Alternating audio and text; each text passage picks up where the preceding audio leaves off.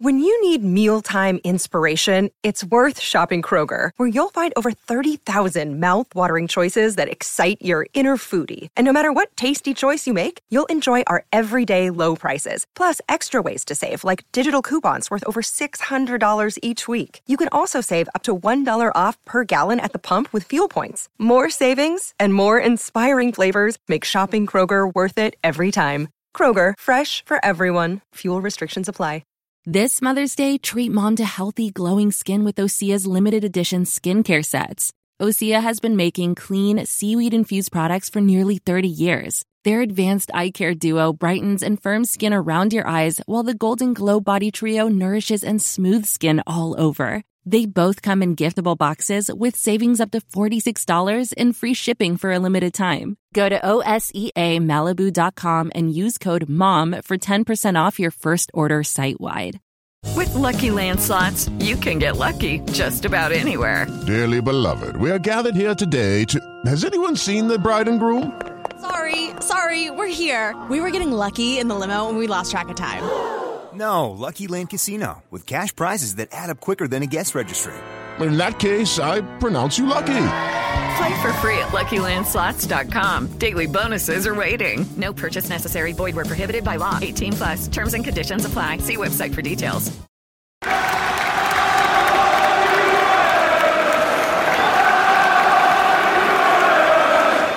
We're going to welcome uh, a man who played over. Can you just get my little book? Sorry, I've got my assistant here. Who's passing my little my little book because I like to make notes as we're going along. Um, he played, you know, he made 195 appearances um, for West Ham across six years, scored 18 goals.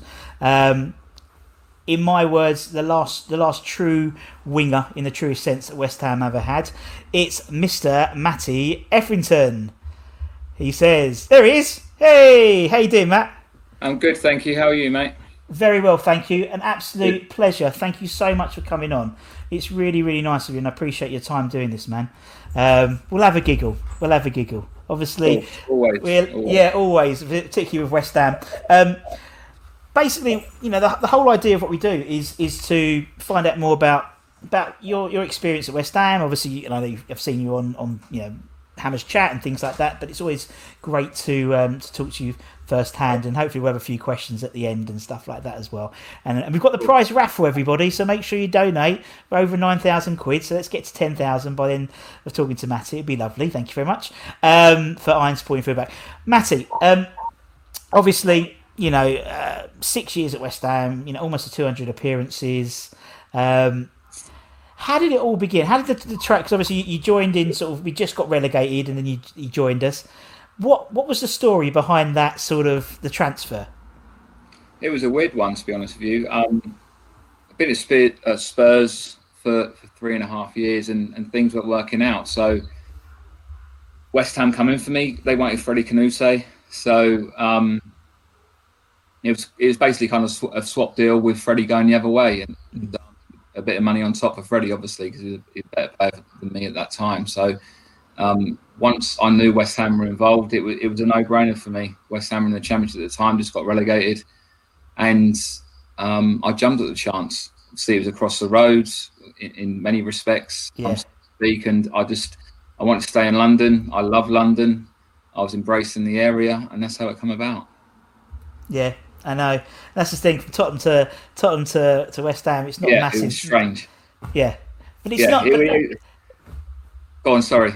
No, I was about to say it's not like a massive, like geographically massive as well. You know, I live I live in Essex, and so you know it's it's it's just as quick to me to get to West Ham as it is to get to Tottenham, and Yeah, so cool. uh, at least your family Yeah. would stay in the same place. Yeah, when, you live in certain areas, I was I was living in um, Waltham Abbey at the time, and Yeah. of course, it, it's there's no distance really, like no um, no difference in the, in the way you go to training, uh, training times, or, or to the stadium. So it, it worked well for me. Um, and I spoke to Glenn Roeder, who was manager at the time. I went to his house and, and spoke to him. And um, unfortunately, three or four months later, he, he left the club. But um, when I spoke to him at his house, he was brilliant. He was fantastic. And uh, it just felt like the right move at the right time. And in the end, it worked out that it, it was the right move.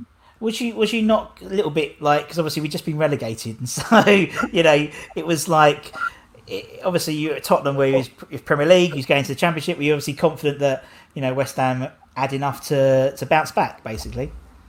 Of course I did, and, and yeah. the first day I, I went um, to the stadium to sign, I knew how big the club was, and, and that is is genuine. It was um, you could tell by the drive down Green Street and, and just drive down surrounding areas. I make sure I drove down uh, surrounding areas afterwards, and oh, sure. the club was huge. It, yeah, and you could tell that. It's going into the stadium and the Bobby Moore stand, etc. The Chicken Run, as it was used to call. Um, it was just a stadium steeped in history, with unbelievable, unbelievable players that have gone through that football club, and yeah. it just felt like the right move, and, and that's that's the reason I made the move. Yeah, and and, and and and you know, sort of the rest was was history, really. I mean, obviously, yeah. I mean, I think was it did you was it four managers you play under at West Ham? Technically, yeah, so yeah, it, may, it may have been more. So it was um, Glenn Roeder, Trevor Brooking, Trevor Brooking, yeah, Pardew, Pardew, Curbishley, Curbishley, Zola, yeah. five, yeah, yeah, one hand. Yeah. I forgot about Curbs. God bless Curbs. Yeah. I could do with a couple of Curbs seasons at the moment. Too much squeaky bum time for my liking. Um, but yeah, there are five managers. Yeah, I mean, yeah, that must have been a lot. But you know, you, you played apart from obviously Zola, where it was towards towards the end really before you went to Stoke. Mm. But you were a regular for every manager, really, wasn't it? I was to a certain extent, yeah. Especially in, in the first three years, I feel like I played my best football. Yeah. Um, especially in the championship, without a doubt. Um, under Roeder for his first tenure, um, for, for for his first few months, and then Trevor Brooking for however long he was in charge, and then Pardew, excuse me, was was brilliant for me, um, and we had some really a good couple of years there. And then Kovacic come in, he sees things differently, which is fine. It happens in football; yeah. it's not an issue. Um, and then Zola come in and really warmed to me at the start, which which was which was really good. But it, you know, the, those first few years at West Ham were, were really really good and really special to me. And I mean, yeah, I mean, yeah, I mean, those first obviously we I mean, your first season was you won Ham of the Year, wasn't it? Yeah. And I mean, what's that like? You know, to win to like obviously, you know, you've come in, you know, you must have obviously known about the whole West Ham Tottenham thing, um, and and then but to come in and then end up being like voted, you know, the fans' play of the year must be absolutely fucking amazing, to be honest. Yeah, I still say it to this day. It's probably the, one of the biggest achievements I've had in my career. Really? When I looked at those names on that trophy, um, when I received the, re- the reward, it was it took me aback a little bit. I'll be honest with you. Yeah. Um, there's some unbelievable players steeped in history involved with the football club that that were on that trophy, and to get that award was was really really humbling and, and something I'll never forget. To be honest with you, I'll never ever forget. Nah. And I mean, yeah, I mean, you, I mean, to be honest, there's, there's particularly some of your goals. You know, people talk about the Ipswich goal in the in the in the, the first semi final of the first lot of playoffs. Um, you know, I think there's people still talk about that goal. You know, I was I was doing an interview, you know, doing the Hammers the, the other day, and and that came up, and you forget about that goal. And I watched it again afterwards, and you, I don't think I don't forget about that goal. No chance. No, it, it, it's one of them where I've said it before on um other Hammers channels and, and uh, websites that I'll be honest with you, it's one of them goals where I watch it back time and time again. Yeah, I really do, because it gives me probably my top three feelings in my career, the best feelings in my career. Um, the feeling I got from scoring that goal uh, at Upton Park in front of the Bobby Moore um, in that kind of game under the lights, early evening and watching it back and seeing the fans react the way they did was just really, really special. I don't think I've, I felt it at the time, I don't realise now, I didn't realise at the time how big it was and, and how much it meant to me. Not not just the fans, how much it meant to me as well. Yeah. It was one of those days. I mean, people still talk about that game as, you know, in terms of atmosphere. And like even now, when you're talking to people, go, oh yeah, it was a good game. Uh, yeah, the crowd were good, but it wasn't good as that Ipswich game.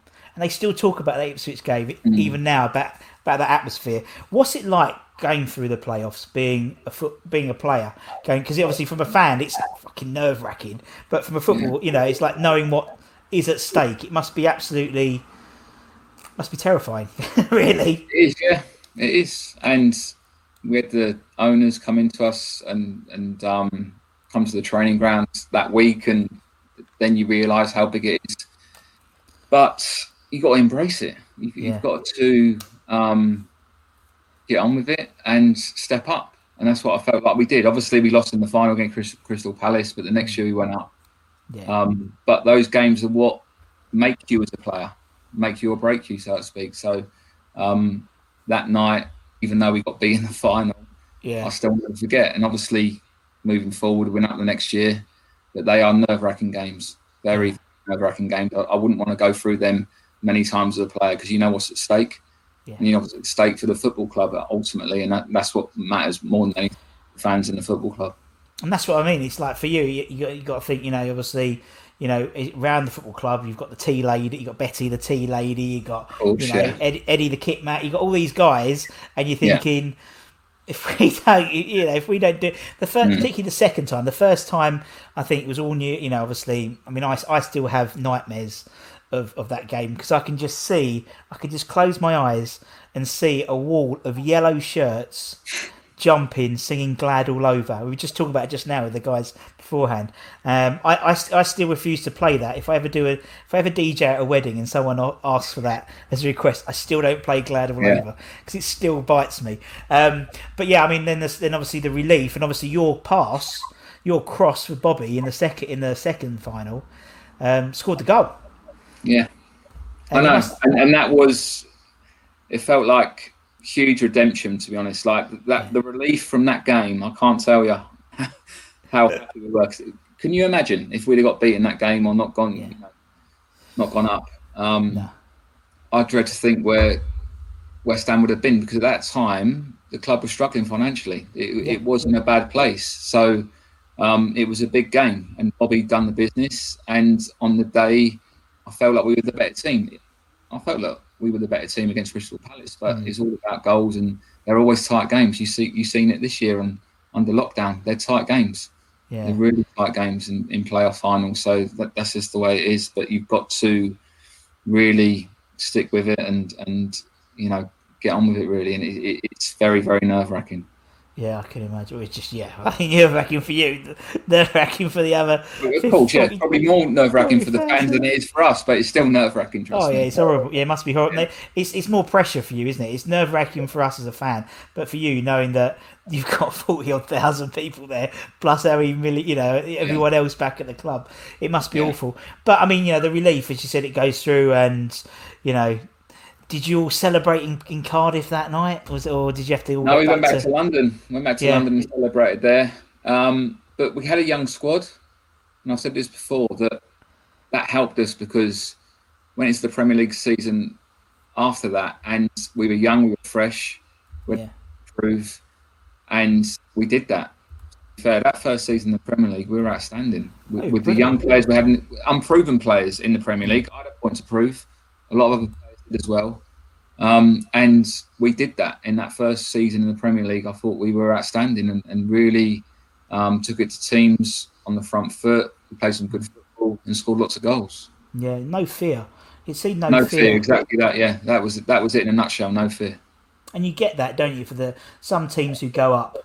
I've got a feeling it might be with Fulham this year, where Hmm. it's a younger side and they're playing with no fear. Whereas, Hmm. you know, an established team, maybe that's, you know, like a West Brom who's bounced a little bit, they still have the fear of going back down because they've all experienced that recently. So they've got Yeah. that. But Fulham have as well, to be fair. Do you know what I think the key is? I think the key is that you stick or you trust that squad that's got you to that Yeah. and you go with it a little bit and you ride it and you add a little bit of quality. Um, you look at Fulham the year they went up couple of years ago, they spent 125 million. Um, it didn't work. It kind of the, the balance of the squad wasn't right, and it set the wrong tone to the rest of the squad that got them into the Premier League. I think what Alan Pardew done well, to be fair to him, he kept that young squad that he had. He had some quality, but we were young, we were hungry, and we wanted to prove ourselves in the Premier League. And I think that's that's a key element to surviving in the Premier League moving forward. Then after that, you've got one, two years in the Premier League, three years maybe. Then you've got to build on that and keep going. But those first one, two, three years is really key. It's similar to obviously Sheffield United this season, wasn't it? It was like Yeah, exactly. and Wolves, yeah, obviously Wolves, Wolves Yeah. before, but yeah, Sheffield United this year. It, seems you're right. The teams that don't spend a crap load of money and have a nucleus of people who have played together for a whole season or a couple of seasons, you know, working their way up. You just had that togetherness as well, that bond. Yeah, and I mean, and I mean, not only did you did we sort of do really well in the league, but obviously FA Cup final. Uh, uh, hello, you Mm. know, like that was just the culmination of that season. You know, it's like what, what I mean, what, what's it like to walk out and and play, in, in- you know, be involved in an FA Cup final? I mean, Bearing you, in mind, sorry, go on. Sorry. no, go on, you carry on, man. You carry on. Yeah, no, Matty. bear, bearing in mind, we've been in the Millennium Stadium two years, yeah, before, yeah, which is crazy when you think about it. We could have been at Wembley, but the Millennium Stadium was a Yeah. very nice stadium as well. But um, it was a boyhood dream of mine. I'll be honest, and it's yeah, very cliche, but it was. I remember watching the helicopter fly over the team bus on the way to the stadium. I remember all of that as a kid, and I always thought to myself, I want to play in an FA Cup final, and that was my first. And it was surreal. I didn't really take it all in my first cup final, I'll be honest, because I was so nervous. And I got injured three weeks before. Christian Dailly done me in training. Got a bad an- ankle injury. So for those three weeks leading up to the cup final, I was purely focused on getting fit for that cup mm. final. And Alan, Alan Pardew said to me, if you're available and you tell me you're okay, you're going to play the game. So that was my sole focus. I couldn't enjoy the build up with the press and getting the suits done and all that. My sole focus every single day was um, making sure I was ready for the final. Uh, of course. so I loved I loved walking out at the Millennium Stadium. It, it was amazing, but I didn't really take it all in. And the first half an hour, as everyone knows, was amazing. Yeah, We completely dominated the game in many respects, and we're two 0 up. And then that goal just before half time probably rocked us a little bit. Um, but we we had a team that believed, like I, I went back to earlier. We believed in ourselves, even though player to player, we weren't as good as Liverpool. The likes of Gerrard and Cisse and Crouch and obviously Carragher, etc. We believed in what we were doing, and that is a key aspect in football. Um, that goal just before half time probably rocked us a little bit, and then Conch obviously gets the cross come shot goal, and um, yeah, it is what it is. it is what it It's is. still hard to take. Um, yeah, even, it- even now, to be honest, I, I, I, I struggle to talk about it because you know, winning an FA Cup would have been or is a dream of mine, and it didn't Yeah. happen. No, it didn't happen. And obviously, yeah, it, it was one of it, it, was, it was the weirdest game as a fan ever because you left thinking you'd won because Yeah. and We then were good, we- weren't we, on the day? We were, we were awesome. We, really well. You know, and and when when you play to such a standard and and you play, I mean, you're right. That first half hour off the part we were. We played them off the part. They just didn't get out of the Mm-hmm. gates.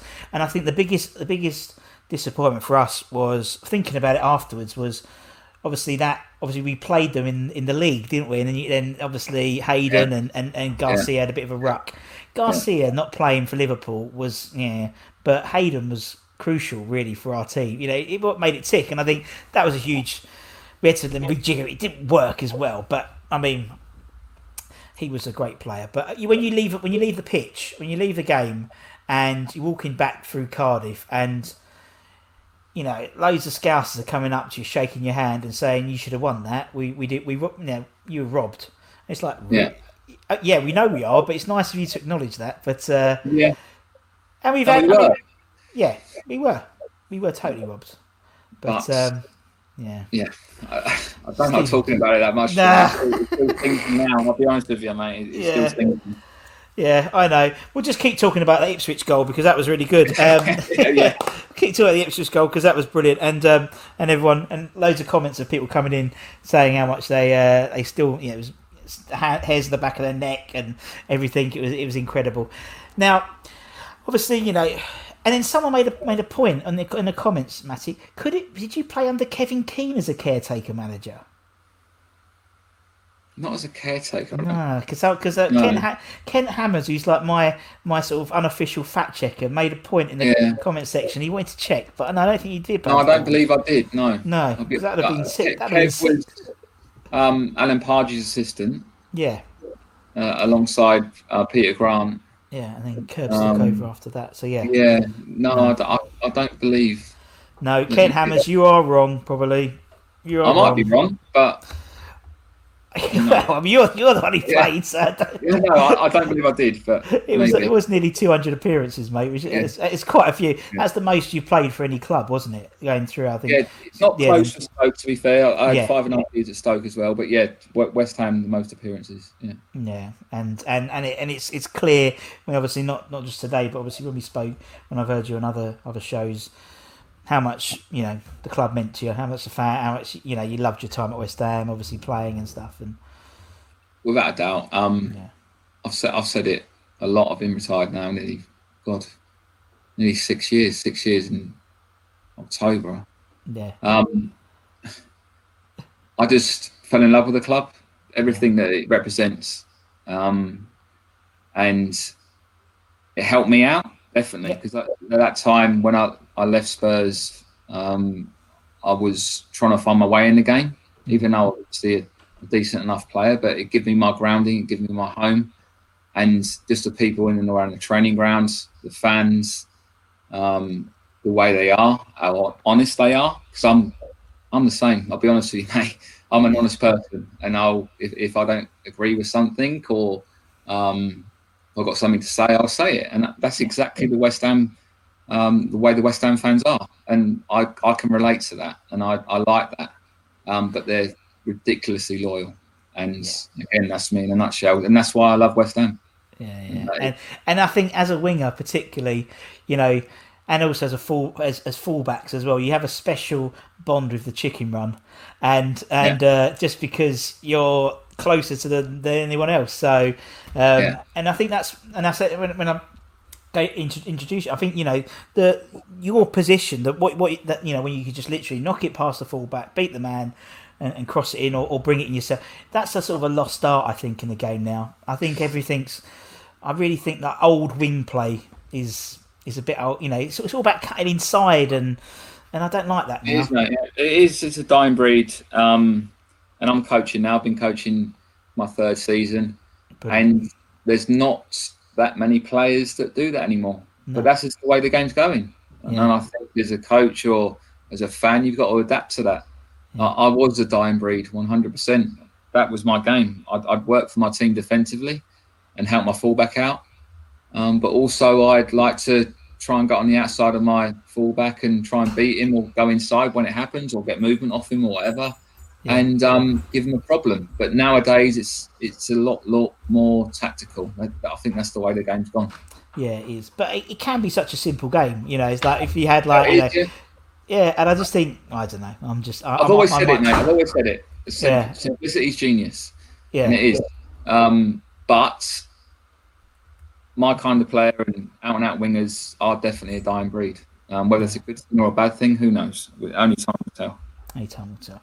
Speaking of players, speaking of players, let's do your Hammers eleven. So you know every so everyone we've had. by the way. This It really is. hard. It is really hard. But everyone we've had on the team, uh, everyone had on the channel, we've had 160 odd guests in.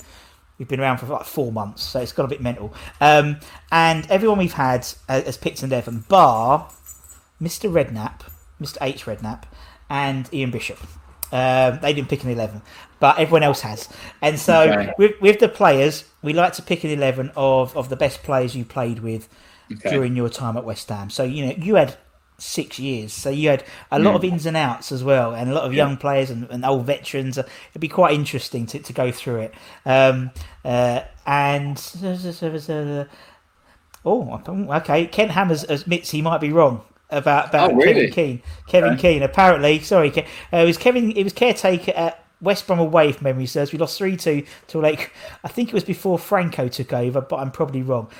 Okay, maybe he's right. Maybe he's right. Maybe. Oh, don't yeah. make him. No, right. no, he might be right. He might be right for that one game. He beat. He I beat me. can't the remember that. I'm He beat me at a West Ham quiz the other day, and I was gutted.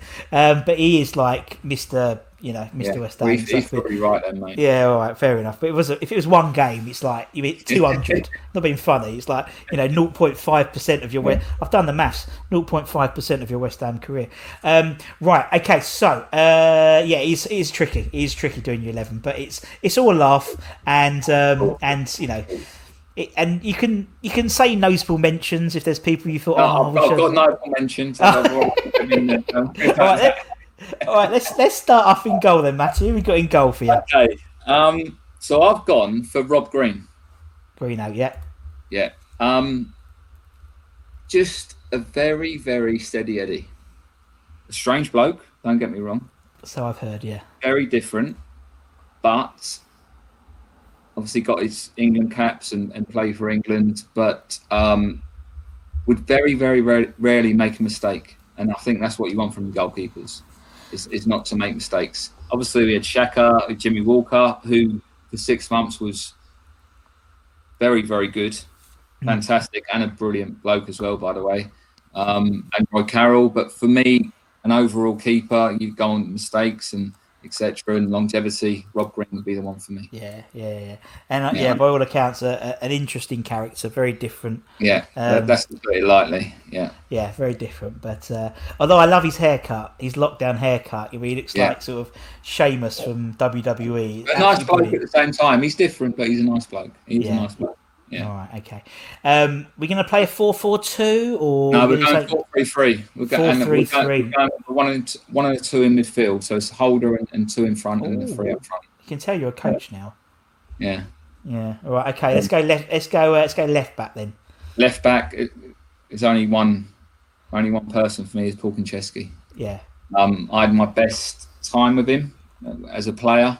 Um, we without even really talking about it beforehand or after. Obviously, work on it in training, but we knew what each other wanted from our games. And and Conch was um, a, a very good, very good fullback. Oh, for me, we spoke about earlier, and the way I played, I want to go out, outside of people and take them on and be positive. Um, for me, when I had fullbacks and they were trying to overlap me and congest me in two v two, it used to drive me mad. Thinking, leave me alone, let me leave him one v one, and I'll do my stuff. And Conch wouldn't do that. He'd know the right time to do it and the right time to not. So that's why Conch is um, the left back. Yeah. And obviously that's so. That's sort of you know your your That partner in crime. Yeah. yeah. It's it's critical, isn't it, for your success? Yeah, Um, it really is. All right. Let's go. Let's go right back then. Let's go the other side. Who've got the other side, Matty? On Lucas Neill, Oh, Lucas Neill, yeah, good player. very good player and an even better captain. Mm, but Uh, yeah. That season, we stayed up under Alice Cur- Adam Curbishley. He was the keys for me. Mm. Um, knew how to manage people, knew how to manage personalities, and a very good player at the same time. He was the right person at that right time to, obviously, alongside Curbs and that, you got to give them credit, but Lucas was integral to that. He really was. I can't emphasize that enough. And a very good footballer and a good bloke. So Lucas Neill for me at right back. Yeah, no, we've had other other players of, of your your era, and, and they've and they've Yeah. spoken like Anton, and they've they've spoken about him as a Yeah. as a man. And to be honest, stuff that you know, and that's what I love about this this type of show is you hear like little stories, and Anton tells the story of when it, when Lucas called a, a team meeting and Yeah. basically shut Curbs and Mervyn Day out, we, and we uh, went out for lunch and just had, a, had a chat with each other. You know, obviously those, these things happen um, still now, but just at the right time, the right place. He'd pull individuals at the right time in the right place. He speaks to them. Um, he just had. He was a natural leader. Natural leader about that. yeah, brilliant. Okay, Lucas Neill's in centre backs. Who's your first centre back then? Danny Gabbidon. Oh, Gabs. Yeah. Good old Gabs. Have you been Um, watch? Have you been watching his uh, his Instagram? Uh, he's been doing his his uh, his DJ sets from his his loft. Yes, I have. Yeah. Obviously, through Ginge, um, James Collins, I still Yeah. speak to Gabs now and again. And um, when he first joined, obviously he had his injury problems with his back, like I did. But Gabs was a, a Rolls Royce of a centre half. Um, I just wish he'd had more longevity in, in his career. But Yeah. at that time, at West Ham, I thought he was outstanding. I really did. Thought he read the game brilliantly. He was quick. He was strong in the air. He could read things. He could he could bounce in front and nick things off off um off attackers. Uh, a very very good player. So Gab would definitely be my centre half. Sure. And who's he going to partner then? So this is where I had a little bit of um, conflict because obviously James Collins is one of my best mates and Yeah. still speaking to him all the time, and I'm, I'm seeing him tomorrow, so he'll probably get the ump. But I had to go purely because of their relationship, Danny Gabbidon and Anton Ferdinand together. Yeah. I, I thought at that time, obviously, it was probably an 18 month, two year period, but they complemented each other brilliantly. Mm. So therefore, that, that's why I'm going with them too. And Anton had a, he had a lot of ability. Anton, again, to Gabs, they, they were very similar in the way they played. Mm. Um, very good aerially. Anton could play on the floor, and, and he was quick enough and he was strong enough. So that that little duel that they had at that time was brilliant for West Ham. He did, yeah. And it was always, I mean, you know, in that period, it always seemed that it was Anton plus Gabs or or Ginge, wasn't it, Yeah, really? yeah. And um, obviously, Ginge came back and, and was, a, Yeah, was Ginge incredible. evolved, didn't he, as a player? Uh, But I think at that time during my career, those two were probably the best. Oh, I mean, best. I mean, you know, in hindsight, the best thing Ginge did was go to Villa because he seemed Yeah. to be under Richard Dunne. He came back and he came Yeah. back as a as what I call a West Ham player. He had a skinhead, he Yeah. had a beard, and he just would. He was just like he was a different player, you know. And um, No, yeah. He was. Yeah. And uh, oh well, he won't be too happy. I won't. It's No, he won't. yeah, that- I'll get a I- I- I won't. Yeah, yeah, exactly. I, I won't mention it to him, but he can come on and, and not put you in his team, so that's fine. Exactly. He won't do though. He won't put me in. No, no chance. No chance. but no. it's all good. Yeah, we're all all friends. You, you playing golf tomorrow? What are you doing tomorrow? No, I'm working tomorrow. We play golf on Wednesday, so yeah, it'll, it'll, it'll remind me then. That's the one thing I've noticed more. You know, I, I always thought that golf, you know, footballers play golf, yeah, whatever. But you all fucking do. It's like it's, it's Yeah. funny. Yeah. It's a release. That's all Yeah, I can say. absolutely Yeah. brilliant. Right, okay, let's go into let's go into uh, midfield then. Let's go with left wi- left midfield. Who are we going to put in left midfield? Matthew Etherington. So left of three in midfield. Yes, you have. Yeah, you have three. Okay. Yeah. I thought you'd have gone with a holder first, but okay, Okay, go, go on, go, go, holder. Go on, you're the coach. Holder, holder. Go for the holder. Yeah, It's a no-brainer. It's Michael Carrick. yeah, um, still to this day, even though I was privileged enough to play for him for six months, I think it was. He, Yeah. left in January when I joined, and I roomed with him for those six months. Um, still one of the best footballers ever played football. He, Mm. just ridiculous, so underrated for me. Still in this country, and such an underrated footballer. And I'll, I'll go back to it earlier. Simplicity is genius. He did the right things at the right time. He never lost the ball. If he was to play forward, he'd play forward. If he was to keep the ball for his team, he'd keep the ball for his team. Um, and just a, such a gifted player, yeah. such a brilliant football brain. Um, and obviously, then he went on to Spurs, but it was a privilege to play with him for those six months. It really was. He always just seemed to have time. Do you know And what I mean? There's like yeah, exactly. good play. I mean, you know, The best, people in the the best players do. The best players yeah. do. I mean, people in sort of the the sort of the, the the more experienced fans, I call them, not not not the old farts, but the experienced fans. They obviously had Trevor Brooking, and and he famously wasn't very quick, but always had time on the ball, and Carrick just seemed to be the same. He just and everywhere, every team he's left. So when he left West Ham, we never really replaced him. When he went to Tottenham, then and Tottenham No. went to Man, Man United, they never replaced him, and then. Man United never replaced him. He's, you know, he's one of players. In a nutshell, to be honest, yeah, exactly, Yeah. Exactly that. Um, and obviously, he's very decorated. He's won a huge amount of trophies, but I still don't think he's appreciated as much as he should be. Absolutely, footballer, I very, think- very good footballer. I think He score unfortunately, goals and he doesn't, you know, keep. Yeah. Yeah. But the way he ticks teams over, the way he um, builds play is just exceptional. Really is. I think also I just think it's one of those things where he came along at the same time, particularly at West Ham, where we had the golden generation, you know, and it's like, and he's always and everyone talks about Frank and Joe and and Rio and and then it's then it's Carrick's always like the fourth, and it's just and it's the same as like even in the sixties, it was more Hurst and Yeah, Peters and Yeah, Peters. very true, yeah. And um, and it's a shame because I just think if he if he came two years earlier or two years later, he would be you know in the But sa- he- it's- he- when you talk about Joe Cole and, and Rio and Glenn John, like he should be spoke about in, in the same Oh, ilk. Totally. hundred percent. Totally. You know, look at the trophies he's won. Look at you know what he's done in his career. It's, it's brilliant. Yeah, absolutely, absolutely um, fine. Right, okay, so uh, Carrick is in. Who is next? He's holding, yeah. There's the Yep. two in front. This was hard. I'll be, I'll be honest with you. Um, but I've gone. For me, it's a no-brainer. Just off the left of him is Mark Noble. Um, Yeah.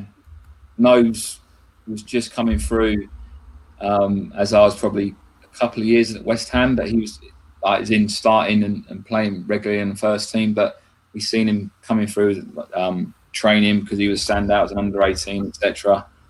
Um, and just his character and what he's done for the football club in general and his longevity and how unique he is as in a player um, and staying at one club. For me, he has to be in there. And and again, I wouldn't say to the extent of Michael Carrick, but still an underrated footballer. I, I still hear on West Ham channels and West Ham fanzines that um, he's past it.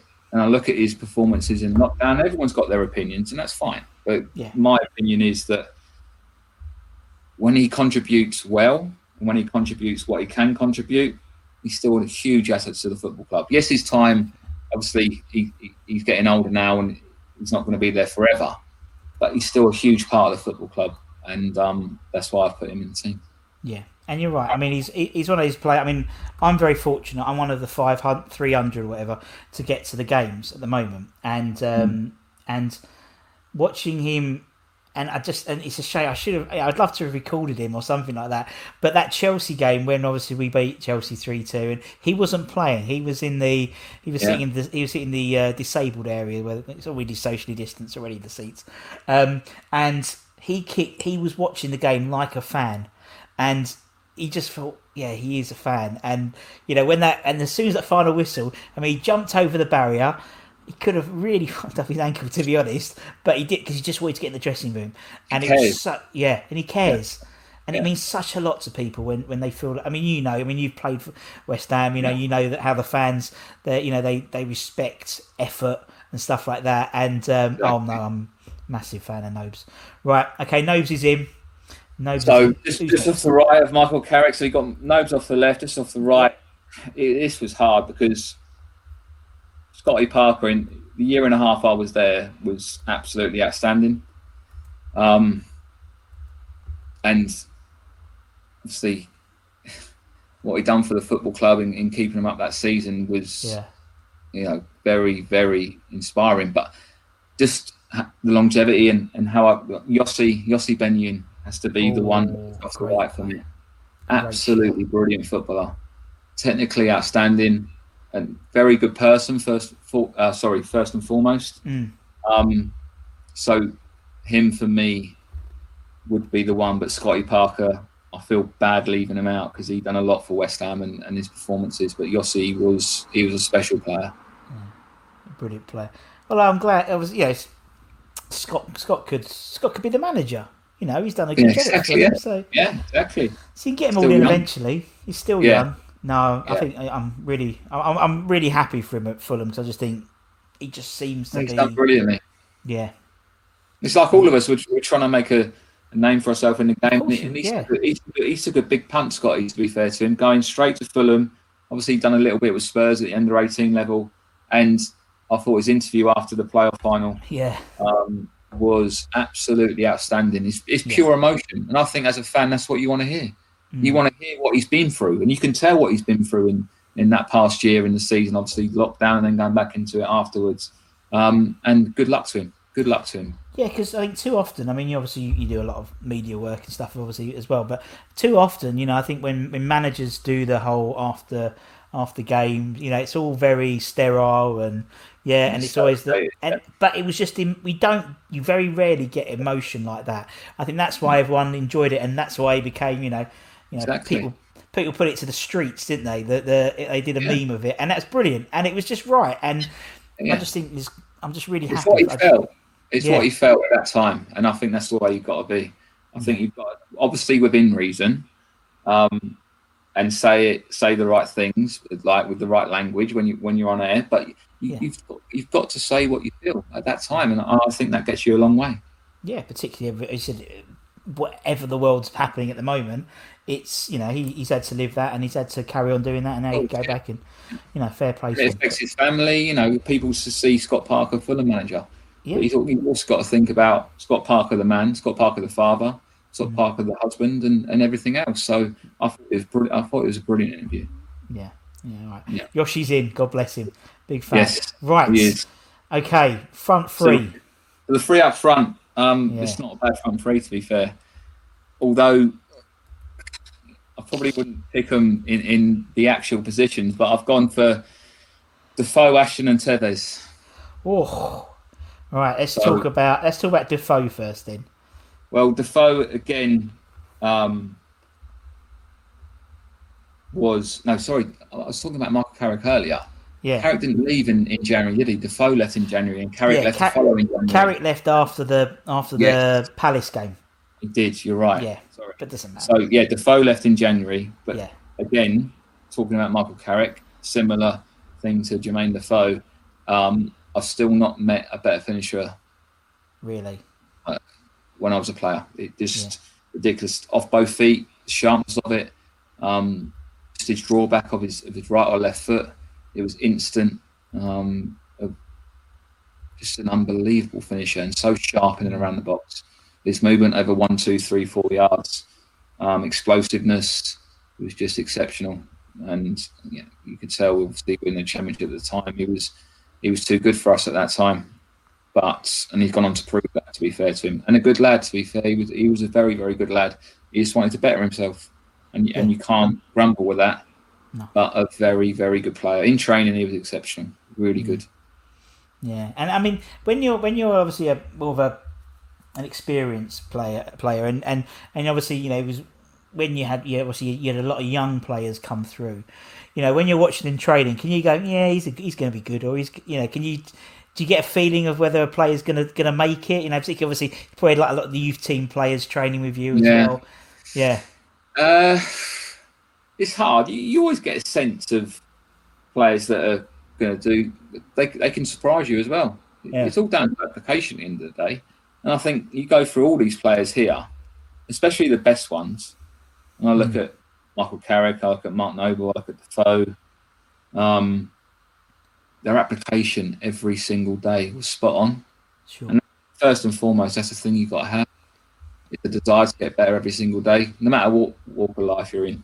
Um, and that's the thing they had, uh, especially Defoe. Defoe was just relentless in everything he did. His finishing, he'd stay out longer, and he'd do it on his own into an empty goal and put mini goals in like inside the posts and just make sure he's hitting those mini goals. He was just a, a relentless finisher that's going to be the best he could be. Yeah. Oh, all right. Def- Defoe's in. Um, Ashton. Yeah. Then let's talk about let's talk about Dino. Yeah, Dino obviously curtailed his, you know, his, his career was curtailed very early, which was well for him early, which was Yeah. a shame. But in those, how long was it? Eighteen months, two years, Would have and even his time at Norwich and Crewe, what he produced, especially at West Ham, especially when he first joined, he was a complete centre forward. Let's be honest. He, Yeah, he was. He, he, he could hold the ball up. He could link play. He could score any type of goal, of course, going into the box, and he could run in behind as well. And he had a turn of pace. Um, there's not many like that anymore, and not many like that at that time either. Um, and that ankle injury really, really hampered him, and, and eventually, obviously, um, he had to re- retire. But there's not many you can say that about. Obviously, most strikers have got their, you know, Defoe or Teddy or whoever have got their strengths that they play to. But for me, Dino, he could do most things, not everything. He was a complete centre forward.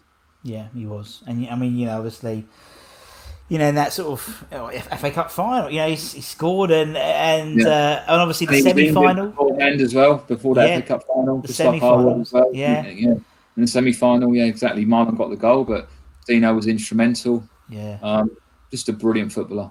yeah, he was, he was, and you're right, he was, he was the, the complete forward. He was, you know, I was, I remember when he signed for from Norwich, and I think it's about seven million, something like that, which was a fair whack. Um, I was just so excited, and I remember him coming onto the pitch. It was like an it was like an evening game. He came on, I was like, oh my god! I, I thought that was it. I thought it was him. It was going to be it, you know, because yeah. he was like the final piece. We'd always not had a striker since you know Cottee and McAvenny and or Hartson really, but it was like I thought he was going to be it. But yeah, yeah. unfortunately, injuries. Um, right, and then our last our last piece, uh, position, Carlitos Tevez. Carlitos. Carlitos. Um, do you know what? I, I didn't even me- uh, mention Mascherano in that midfield either, even though he didn't play games. Um, he no. was an absolute joke in training. How was he get into West Ham? I do, I do not know, but that's, that's be a story for another day. Um, Carlos, for those last three or four months when we stayed up, and obviously that ultimate game um, at Old Trafford where he scored the winner, was an exceptional talent, mm. and heard other people talk about him since then. He went to Man City, Man United, etc., where he was a brilliant trainer, exceptional trainer, etc. When he first went to West Ham, he wasn't. This is what I saw. Um, he struggled to adapt, and I think that's why it took him a little bit of time to get to where he got to eventually. Um, but pure ability wise, like Mascherano, he was exceptional and he'd do little things in training. He wouldn't do it often enough, and he'd train poorly, but he still do it. And um, those three months where we ended up staying up, he, you know, alongside others like Bobby Zamora, etc., and other players, yeah, of course, was exceptional. He was. I mean, what I mean, you know, we we touched on it very, very touched it very, very briefly. What was it like as a player turning up at Chadwell Heath and you've got these two Argentinian internationals in your team. What? What? Strange. Yeah, very strange. I remember seeing on Sky Sports News, and I, I can see parts with them outside the, the tunnel at the Boleyn. You know, yeah, shirts and all that, and we're thinking, what's going on here? Obviously, they were still well known and um, Argentinian internationals, and it, it was a strange feeling, but you've got to embrace it as a player, haven't you? Yeah. Uh, but yeah, um, Carlos Mascherano embraced it straight away wanted to learn the language. Carlos was a little bit more timid and um, wasn't too sure. And yeah. had an interpreter with him all the way, and um, in training, uh, in the changing rooms, at the canteen, and match days, etc. Um, but he did what he did, and that's why you know West Ham will always think of him, you know, really, really um, fondly. Yeah, no, exactly. No, and he, and he is. He's yeah. He just said, and I'm surprised you didn't put yourself in, Matty. I'll be honest. Oh no, of course not. How can I put myself in with those well, players there? I'm not being funny. Yeah, but I'm not being funny. Two hundred. You know, you had 195. You could have got your appearances up to 196. You know, you could have. You could have oh, got them in, but. Uh... I'd never do that. uh, Matty, man, it's been absolutely lovely. I really, really appreciate your time, and obviously, you know, spending you know spending an hour or so with us chatting about West Ham. It's, it's, absolutely brilliant, man. So thank That's you very, pleasure, very much. Mate. Absolute pleasure, no problem. Thank you, thank you so much, um, Matty. It, has been a pleasure. Um, I'll, I'll, let you go. I'll let you go. Thank you so much, man. Take care, and um, we'll, we'll see you again very very soon. Cheers, see you at Take London care. Stadium. Take care. Cheers, Cheers Matty. Bye bye. Sports Social Podcast Network. With the Lucky Land slots, you can get lucky just about anywhere. This is your captain speaking. Uh, we've got clear runway and the weather's fine, but we're just going to circle up here a while and uh, get lucky. No, no, nothing like that. It's just these cash prizes add up quick. So I suggest you sit back, keep your tray table upright, and start getting lucky. Play for free at LuckyLandSlots.com. Are you feeling lucky? No purchase necessary. Void where prohibited by law. 18 plus terms and conditions apply. See website for details.